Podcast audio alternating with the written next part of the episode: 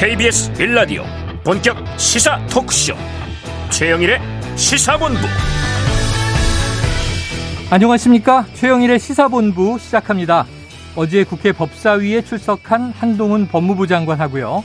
민주당 의원들 간에 설전이 벌어졌다고 합니다. 자, 이 시행령을 통해서 검수 원복을 한 것이 꼼수 아니냐? 이런 야당 의원들의 질타에 한 장관은 검수완박 국면에서 위장 탈당을 한 것이 꼼수다. 자, 지지 않고 맞받아치면서 고성까지 오갔는데요. 자, 한편 잘 보면요. 어제 원달러 환율이 장중 한때 1340원을 넘기도 했습니다. 13년 4개월 만의 일이다. 자, 이 법과 경제의 사이는 얼마나 될까요? 수원에서 새 모녀가 숨진 채 발견되는 안타까운 일이 벌어졌습니다. 60대 어머니와 40대 딸들은요, 이 암과 난치병 때문에 고통받고 있었는데, 이 병원비 때문에 월세가 밀릴 수 있다. 죄송하다. 이런 글을 남겼습니다. 2014년 송파 세모녀 사건과 닮은 꼴이다. 나아진 게 뭐냐. 이런 지적도 나오고요. 또 최근 포구에 자매와 모녀 3명이 반지하 침수로 사망한 사건도 다시 떠오릅니다. 자, 법과 경제, 그리고 경제와 삶, 법과 삶, 이 특히 사각지대에 대한 복지의 이 거리는 얼마나 될까요? 법률 공방과 거시경제의 숫자 속에 가려진 우리의 실질적인 삶, 특히 슬프고 고단한 삶을 돌아보는 것이 정치의 진짜 본질은 아닐까요? 최영일의 시사본부 출발합니다.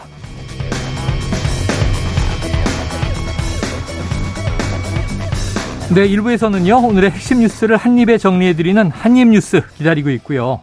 2부 10분 인터뷰 박용진 더불어민주당 당대표 후보를 직접 만나보겠습니다. 자, 이어서 정치권 취재 뒷이야기를 들어보는 불사조 기자단 그리고 IT본부가 준비되어 있습니다. 한 입에 쏙 들어가는 뉴스와 찰떡궁합 이 디저트송 신청 기다리고 있으니까요. 오늘 뉴스에 어울리는 노래가 있으면 문자 샵 9730으로 자유롭게 보내주시기 바랍니다. 오늘의 디저트송 선정되신 분께는요. 치킨 쿠폰 보내드리고요. 많은 참여를 부탁드리면서 짧은 문자는 50원, 긴 문자는 100원입니다.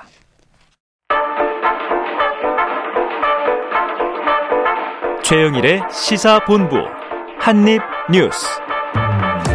네, 오늘의 핵심 뉴스를 한입에 정리해 드립니다. 한입뉴스. 박정우 오마이뉴스 기자, 오창석 시사평론가 나오셨습니다. 어서 오세요. 안녕하십니까.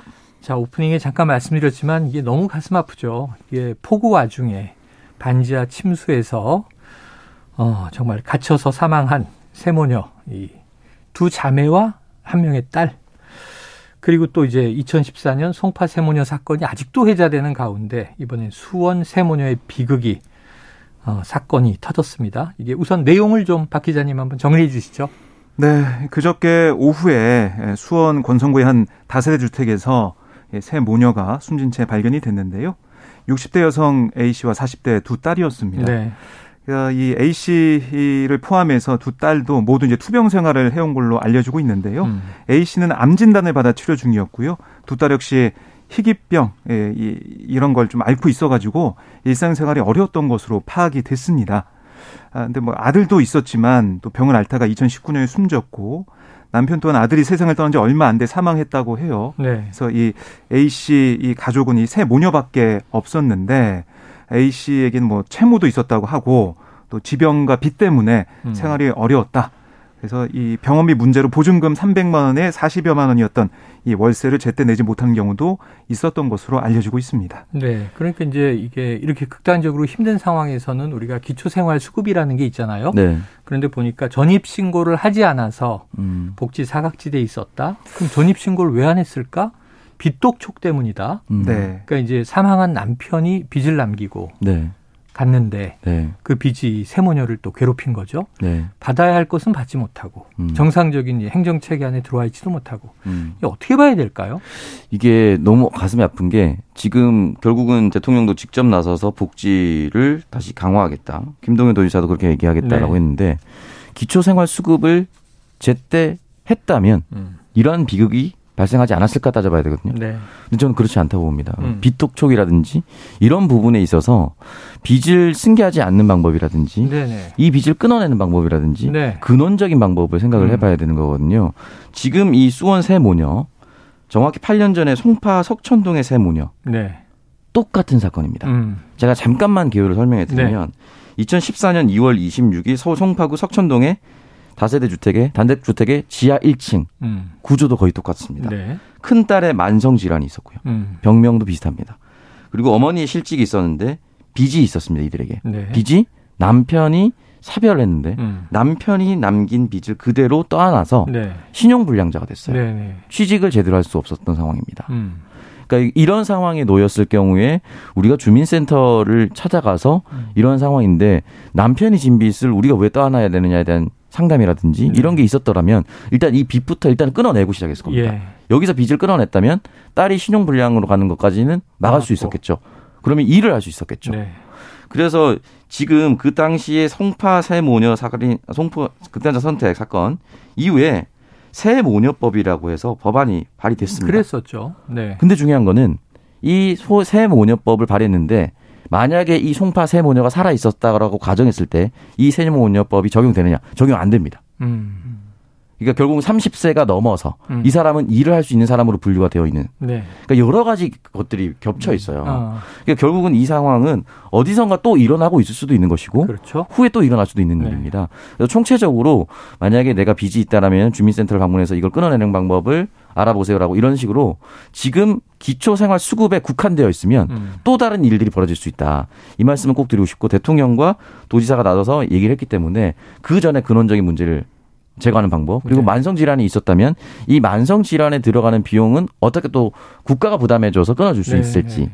이 부분까지 함께 고민을 해야만 근원적인 문제가 해결될 수 있지 않을까 생각이 듭니다. 아, 그러니까 이분들이 남긴 마지막 말씀을 보면 병원비가 많이 들어가서 이 월세가 좀 늦어질 수도 있습니다. 죄송합니다 이렇게 사과를 하고 네. 송파 세모는 70만 원 남기고 맞습니다. 자 이게 마지막 월세입니다 하고 음. 또 극단적 선택을 한 거란 말이에요. 네. 이것만 보면 굉장히 어, 선량한 분들 아닌가 이런 생각이 음. 드는데 근데 왜 전입 신고를 하지 않고 주소지는 지인의 집으로 네. 주소지를 두었을까? 그래서 행정 사각지대에 있는 바람에 그렇습니다. 찾아갔는데 만날 수가 없었다. 복지 당국 얘기는 그거예요. 음. 근데 이분들이 전입 신고를 안 한 이유는 빚 쟁이들이 찾아올까봐 음. 무서워서 이제 주소를 밝힐 수 없었던 거잖아요. 네. 그러니까 이게 좀 도움의 손길도 있지만 또 어둠의 손길이 있는데 음. 그게 더 무서웠던 거죠. 훨씬 무서웠던 것이고 워낙 사람이 마음이 쫓기다 보면은 네. 어떻게 법률적 도움을 받아야 되는지에 대한 생각 자체를 또 못할 수도 있습니다. 맞아요. 어. 네. 그렇기 때문에 이 부분에 있어서 말씀드렸다시피 기초생활 수급 개선뿐만이 아니라 그 이전에 빚에 대한 문제라든지 신용 불량이 되었음에도 불구하고 그 제 주변에 보면은 네. 회사를 하다가 망해서 음. 신용 불량자가 되었지만 그 뭐 어머니 이름이라든지 다른 명의로 월급을 받아서 네네. 성실하게 빚을 갚아 나간 사람들도 있어요. 아, 한 12년 전에 전대. 아, 그래요? 예, 남 얘기를 떠나서. 아, 그래요? 야, 그래서 벤처 사업 망했더니 바로 신용불량 되더라고요. 네, 그래서 성실하게 갚아서 또 개인회생 잘 하시는 분들이 많아요. 음. 저는 대부분이라고 봅니다. 그런 분들이.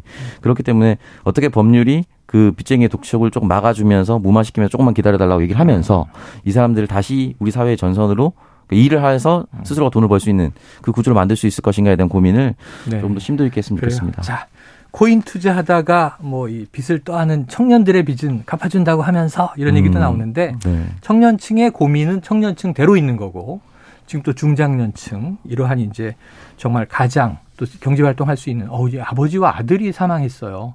세모녀만 남아 있었는데 암투병도 하고 있었고 희귀성 난치병도 있었던 거고 얼마나 그 큰 고통이었을까. 자, 대통령은 특단의 조치를 언급했습니다. 또 이 김동연 강원 저 경기도지사는 이 도지사 한 라인 반드시 방법을 찾겠다 이렇게 얘기를 했습니다. 빨리 빨리 이루어지기를 예, 기대해 봅니다. 자, 그리고 지금 이제 교육부 장관, 보건복지부 장관 지금 공석이에요. 이 인선 얘기가 계속 나오고 있는데 네. 자, 대통령실에서 언급이 있었네요. 네, 그러니까 이 윤석열 대통령이 오늘 이렇게 모두 발언을 한 다음에 질문을 하나 받았습니다. 네. 그래서 이 인선 얘기에 대한 질문이 있었고요. 거기에서 뭐라고 했냐면 어, 지금 이 교육부 이제 복지부 장관 두 명이 채워져야 일기 내가 구성이 완료되지 않습니까? 음. 그래서 이런 상황에서 지금 열심히 지금 찾고 있다. 아, 교육복지장관 인선에 심혈을 기울이고 있고 지금 열심히 찾고 있는 상황이다. 이렇게 얘기를 하고 있습니다. 또 어떤 언급도 했냐면 현재는 새로운 교육 정책이나 복지 아젠다를 보여드리는 상황이 아니기 때문에 기존 업무는 차관과 대통령실이 협조해서 원만하게 진행하고 있다. 이렇게 얘기를 했는데 네. 이것만 놓고 보면 장관 후보자 인선 작업이 좀 더 길을 수 있지 않을까 음. 이런 가능성까지 내포가 돼 있다라는 생각이 들고요. 결국 이제 장관 후보자 인선 작업이 더디게 진행되면서 하마평에 오르는 사람들 어제 저희가 뭐 나경원 전 의원 얘기도 했죠. 뭐 나승일 장관. 교수 그렇습니다. 나승일 교수가 또 교육부 장관 하마평에 오른다 이런 얘기도 했었는데 복지부 장관 후보로 나경원 뭐 전 의원, 김세연 전 의원, 윤희숙 전 의원 얘기도 나오고 있고요. 음. 권준욱 국립보건연구원장이나 김광립 전 식품의약품안전처장 얘기도 나오고 있습니다. 교육부 장관 후보로는 정재영 이화여대 교수, 나승일 서울대 교수, 최재봉, 아, 최재붕 아, 성대 교수 등이 이름이 좀 오르내리고 있는데요. 네. 이게 한 번 더 인사 실패하게 되면 이게 또 타격이 더 크거든요. 그래서 이런 점을 고려할 때 대통령실이나 아니면 윤 대통령도 좀 더 고심을 하면서 네. 아, 인사 검증을 통과할 수 있는 그런 인선을 좀 생각하는 것 같습니다. 자, 오평론가님, 대통령실 고위 관계자 언급한 게 이렇습니다. 국민이 이름을 들었을 때, 아, 대통령의 인사 스타일이 정말 바뀌었구나. 이런 말을 들을 수 있을 만한 감동적인 인선. 자, 네. 누구 이름을 들으면 감동하실 것 같아요? 누구 이름? 누구? 얘기해 보세요. 근데 뭐 감동 이름 김연아 정도 나와야 감동적이잖아요. 아, 김, 연아 아, 복지부 그러니까 장관이 해당되진 않지만 아, 뭐그 정도 들면? 예를 들면 그런 건데 저는 감동을 주지 않더라도요. 네. 해당 직군의 전문가였으면 좋겠습니다. 탄탄한 전문가. 네, 그러니까 김민철 장관 후보자의 낭만은 흔히 말하는 이제 방석집이라는 논란이 갑자기 터지면서 그대로 네네, 낭만. 네네. 박순애 장관은 자신의 전문 분야가 아님에도 불구하고 발탁했어요. 예. 행정 분야의 전문가였죠. 그러니까 교육부 장관을 임명하실 때는 정말 찐 교육부에 대한 걸맞는 전문가. 예. 교육 외기를 걸어온 사람. 음. 그 사람을 선임하면은 적어도 혼선은 저는 없을 거라고 생각이 네네. 들고요. 보건복지부 장관은 지금 대통령 출범 100일이 지났는데 한 번도 선임된 적이 없습니다. 네네. 그렇다면은 저는 정은경 이름 정도가 나와야 음. 모든 국민들이 심지어 민주당에서도 이번 인사에 대해서 인사청문회에 대해서 심도 있게 지켜보되 발목 잡기식의 청문회 하지 않는다. 어. 이런 얘기 나올 수밖에 없거든요. 정치 방역했는데 지금 이제 이번 정부 과학, 과학 방역이잖아요. 왜냐하면 지금 이제 정기석 교수가 나와서 네. 방역 컨트롤을 하고 있는데 사실상 할 수 있는 것이 없다 이런 발언을 남겼어요. 네. 그거에 대해서 국민들이 많이 실망을 했단 말이죠. 음. 그러면 할 수 있는 것이 무엇인가를 찾아낼 수 있는 사람이 필요합니다. 지금은. 음. 그리고 오늘 이제 도어 스태핑 하면서 눈에 띄었던 부분들이 그 전까지는 질문이 뭐 다양하게 한 번에 쏟아졌습니다. 네. 그래서 그 중에 이제 어, 한두 개 정도, 어, 이, 윤 대통령이 고르거나 아니면은 제일 먼저 말하는 그 사람의 기자의 질문을 받았는데 음. 오늘은 강인선 대변인이 네. 옆에 이제 배석을 하면서 어. 기자들이 손들었을 때 지목을 어. 해서 또 질문 받는. 아, 이거 100일 취임 기자회견 때 했던 방식이잖아요. 그렇죠. 예. 똑같은 방식으로 네. 도어스태핑이 진행되는 모습 이것도 좀 인상적이었습니다. 아, 그 감동적인 인선은 강인선 대변인입니까? 그건 아니겠죠? 네.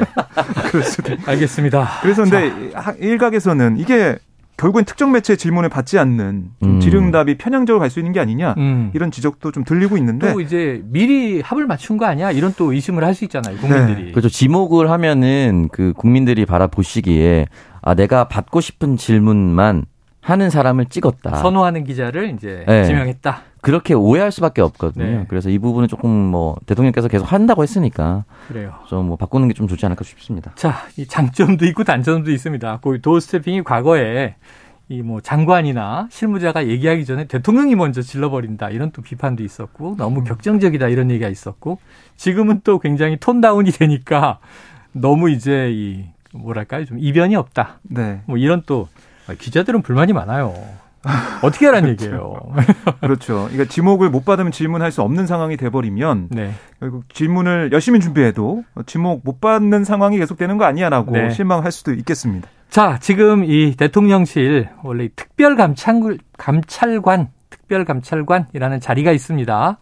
그런데 이제 지난 정부에서도 이게 공석이었고요. 음. 그런데 지금 이제 민정수석실이 없어지다 보니까 야당인 민주당은 저 특별감찰관 임명해서 대통령 친척 뭐 또이 예, 관리해야 되는 거 아니냐 하는 주장이고 지금 여권의 입장은 어떻게 나오고 있어요? 네, 이제 어제부터 얘기를 하고 있는 게, 음. 아, 좋다. 빨리 특별감찰관 임명하자. 거기다가 플러스 북한 인권재단 이사 인선에도 협조해라. 네네. 하고 좀 하나 이제 더 붙여가지고. 아, 국민의힘의 입장은. 네, 요구를 하고 있는 상황이고요. 그리고 또 하나가 특별감찰관 지난 문재인 정부 때 인선이 안 됐는데 거기에 대해서 민주당이 그 직무유기에 대한 국민 앞에 사과가 있어야 된다. 아. 이렇게 또 요구를 하고 있습니다. 네네. 그래서 이걸 할, 할 텐데 어떤 조건 하나 붙인 거고 또 사과도 해야 된다라고 얘기하면서 민주당 좀 압박하는 모양새예요. 음. 그랬더니 민주당은 사실 맨 처음에 특별감찰관 얘기는 어, 좀 빨리 꺼낸 셈인데 북한 인권재단 이사 인선에 대해서는 아니 어떻게 특별감찰관 문제와 이걸 붙여가지고 한 음. 번에 연계해서 하냐 네. 말이 안 된다 네. 따로 따로 하는 거다 그러면서 특별감찰관 임명하자. 라고 얘기하고 있는 거거든요. 음. 그리고 이제 민주당이 취재해 보면 뭐라고 하고 있냐면 아니 특별감찰관을 일부러 안 하려는 게 아니라 음. 공수처에 집중했고 공수처 이 설치를 통해서 어, 이걸 좀 민주당에서 세게 밀고 나간 거고. 아, 지난 정부 때. 그렇습니다. 네. 그래서 국민의힘에서는 여기서 반대를 했기 때문에 여야 관계가 안 좋았다. 음. 그래서 결국 특별감찰관 인선도 국회가 합의하지 못해서 못한 상황인데 이걸 가지고 사과라는 것은 말이 안 된다. 이런 주장도 펼치고 있습니다. 대통령실의 입장은 간단해요. 여야가 합의해서 추천하면 우리는 임명하겠다. 네. 그럼 여야 합의해서 추천하면 문제가 없는 건데 네. 지금 이제 민주당은 이걸 요구하고 있고 국민의힘은 북한 인권재단 이사장과 함께 네. 묶어서 그리고 지난 정권에서도 없었는데 사과해라. 지난 정권에서는 공수처에 집중하느라고 그랬고 네. 그땐 민정수석실이 감찰 기능 하고 있었지 않느냐 네. 이런 이제 답변이죠. 용산의 심정이 여야가 합의하면 된다 하겠다라고 하는 거잖아요. 네. 그러면 거꾸로 돌려보면 여야가 합의가 되지 않을 걸 알고 이렇게 말할 수도 있습니다. 네네. 정치적으로는. 음. 근데 민주당 정권에서 지난 5년간 임명하지 않은 건 사실이고요. 그렇기 네. 때문에 민주당도 하지 않았는데 우리한테 이렇게 빨리 강요하냐 이런 비판을 할 수 있는데 음. 중요한 거는 지금의 여당이 당시 5년 동안 야당이었을 경우에 특별감찰관을 임명하지 않는다고 계속해서 요구했던 자료들이 다 네, 남아 네, 있습니다. 네, 네, 그렇기 때문에 우리가 임명하지 않았지만 그들은 원했었던 내용이기 때문에 지금 공수교대 됐다고 질질 끌지 말고 바로 하라라고 민주당은 얘기할 수가 있고요. 어, 북한 인권 이 부분에 대해서는 저는 다른 사안이기 때문에 따로 봐야 된다. 그러면은 이거 따로따로에 대한 입장을 확인하고 어, 이견이 있는 부분 조율하고 합치되는 의견이 있으면 그냥 그것부터 하면 됩니다. 음. 네.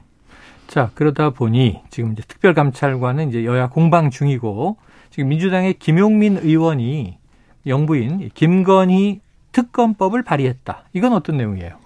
네, 그러니까 지금 김건희 여사의 여러 가지 이제 의혹이 아직 불거져 있죠. 네. 도이치모터스 주가 조작 사건 그리고 또 허위 경력 의혹 아, 그리고 더 하나 대통령실 공사 특혜 의혹. 아, 최근에. 네, 여기에 대해서 규명이 필요하다는 게 김우민 의원의 설명이고요.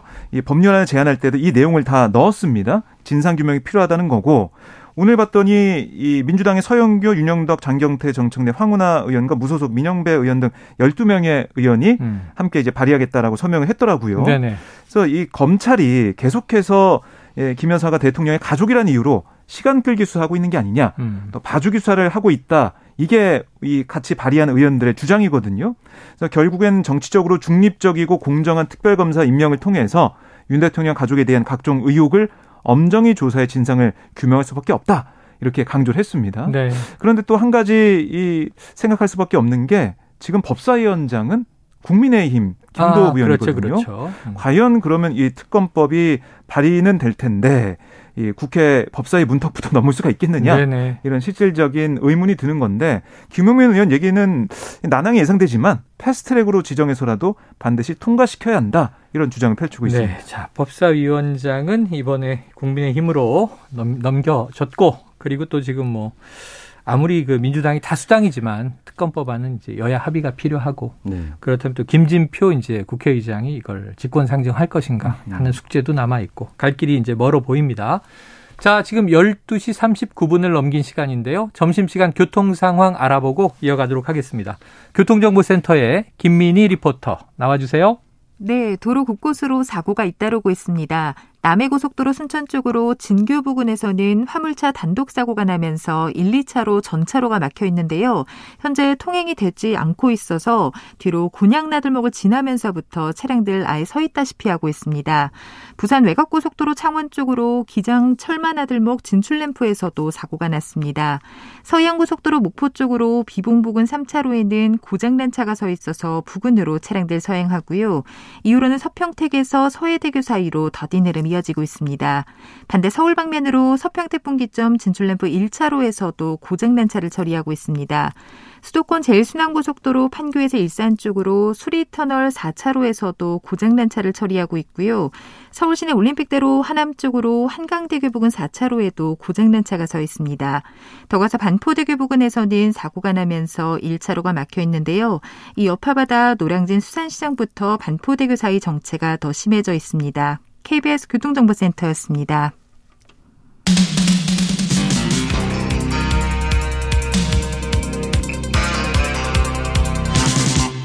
최영일의 시사본부. 네, 자 어제 국회는 이제 법사위가 상당히 주목을 받았어요. 한동훈 네. 법무부 장관이 출석하고 뭐 야당 의원들과 설전에 설전을 폈는데, 자 오늘은 지금 운영위의 시간입니다. 국회는 네. 운영위가 주로 대통령실의 살림에 대해서 요목조목 이제 따져보는 위원회다 보니까 상당히 좀 주목을 받는데, 네. 오늘 뭐 어떤 얘기들이 나오고 있습니까? 오늘 이제 오전에 시작을 했어요. 그래서 계속 이제 이어지고 있는 상황인데 네. 오전에는 이 국회 소속 기관과 국가인권위원회 업무 보고가 아. 진행이 됐습니다. 네네네. 예, 결산 심사도 뭐 진행이 되는 그런 상황인데요. 결국에는 하이라이트는 오후가 아니겠느냐. 대통령실. 그렇습니다. 네. 오후에는 대통령실이 어, 업무 보고를 하게 되기 때문에 김대기 대통령 비서실장과 김성한 국가무실장 비롯해서 대통령 참모들이 대거 회의에 나오거든요. 음. 이 자리에서는 저희가 뭐 언급했던 예, 대통령실 관저 공사 수주 특혜 의혹 네네. 플러스 대통령실 사적 채용 의혹 여기에 대한 뭐 집중적인 지적 그다음에 질의가 있을 걸로 예상이 되고요. 또 임 대통령 이제 배우자 김건희 여사의 주가 조작 의혹과 허위 경영 사건 진상 규명을 위한 여러 가지 뭐 특검법 얘기까지 나오지 않을까 네네. 이렇게 좀 예상을 해볼 수가 있겠습니다. 그래요. 운영위의 좀 기사는 오후에 많이 이제 쏟아지게 될 것 같습니다. 오전에는 주로 이제 관련 기관들에 대한 결산 심사가 있었다. 혹시 뭐 오평론가님 뭐 예언할 수 있는 거 있어요? 아니요, 아직은 네, 뭐 오후까지 쭉 머리에 막 선하게 떠오르는 거 없죠? 아니 아직까지는 네, 없습니다. 넘어가도록 하겠습니다. 네.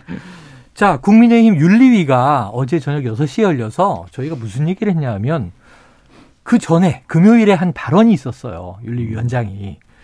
그래서 어? 그 해당적인 뭐 발언을 했거나 음. 뭐 모욕, 모독, 명예훼손 이런 음. 얘기들 언급해서 야, 이거 누가 봐도 이준석 전 대표 얘기구나. 음. 추가 징계 하나 이런 걸 했는데 자, 우선 제일 중요한 건 그 솔직히 비조만 쓰면 좋겠다. 사진 잘 네. 나오게. 이 김성원 이제 의원에 대한 징계가 주요 사안이었는데 어떻게 음. 징계가 시작됐습니까? 네, 이 징계 절차 개시 안 건을 의결했다 이렇게 어제 이양희 윤리위원장이 기자들 앞에 밝혔는데요. 네.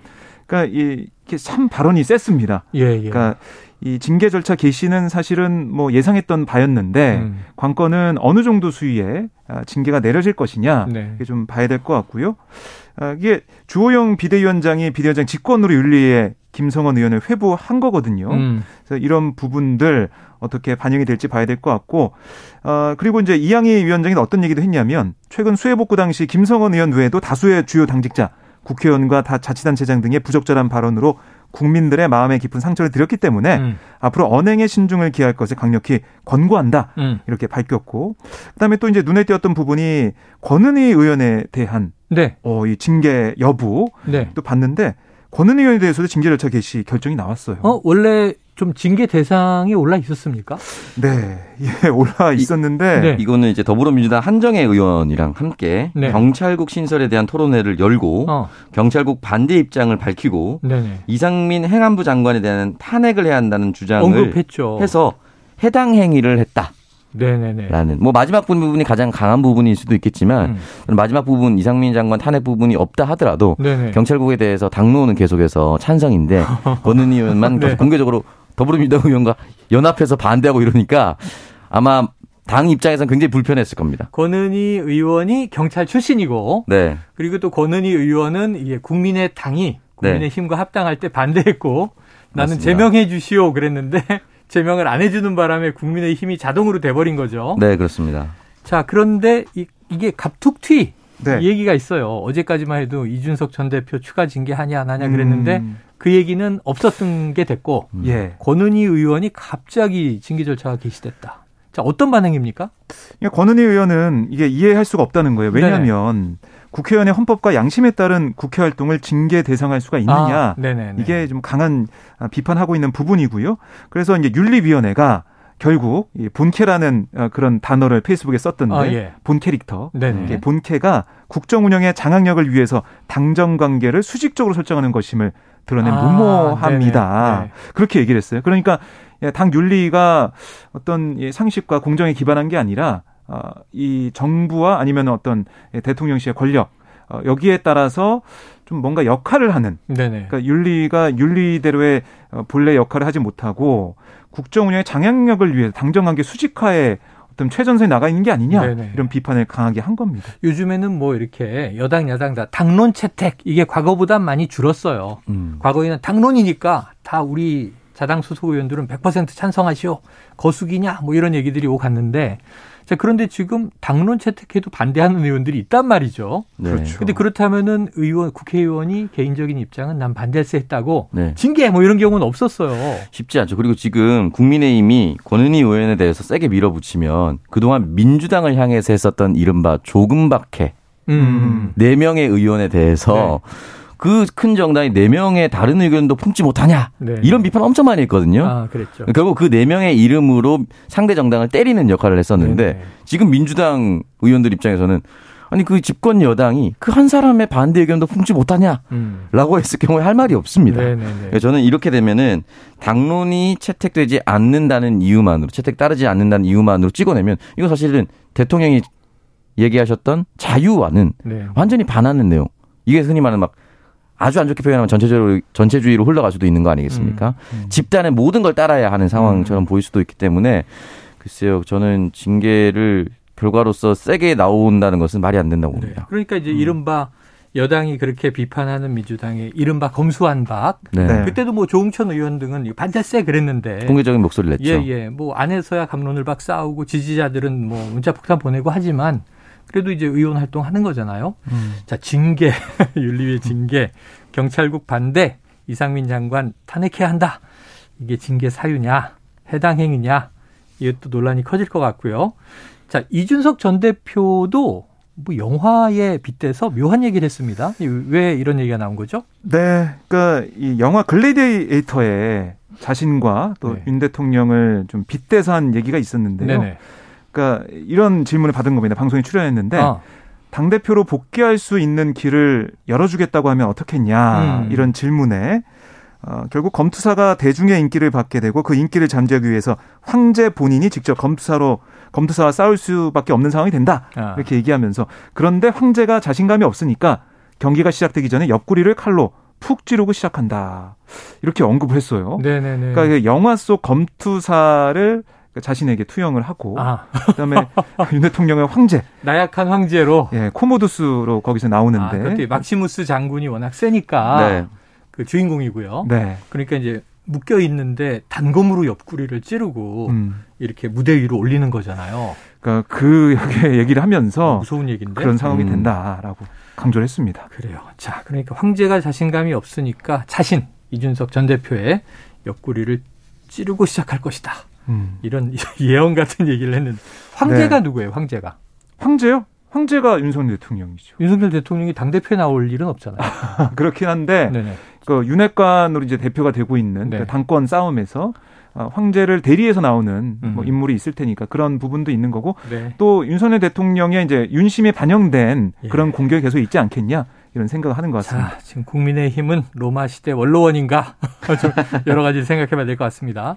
자, 지금 특검이 진행되고 있는 게 있어요. 고 이해람 공군 중사와 관련된 특검이 진행 중인데, 자 이성용 전 공군 어, 참모총장이죠. 공군 참모총장이 소환됐다. 자, 조사를 받고 있습니까? 네, 그렇습니다. 음. 그러니까 오늘 서울 서대문구 미근동의 특검 사무실에 출석을 했어요. 오전 6, 10시 20분쯤에 네. 나왔는데 들어갔는데 취재진이 많이 좀 여러 가지 질문했지만 시간이 없어서 들어가겠다라고 조사실로 향했습니다. 음.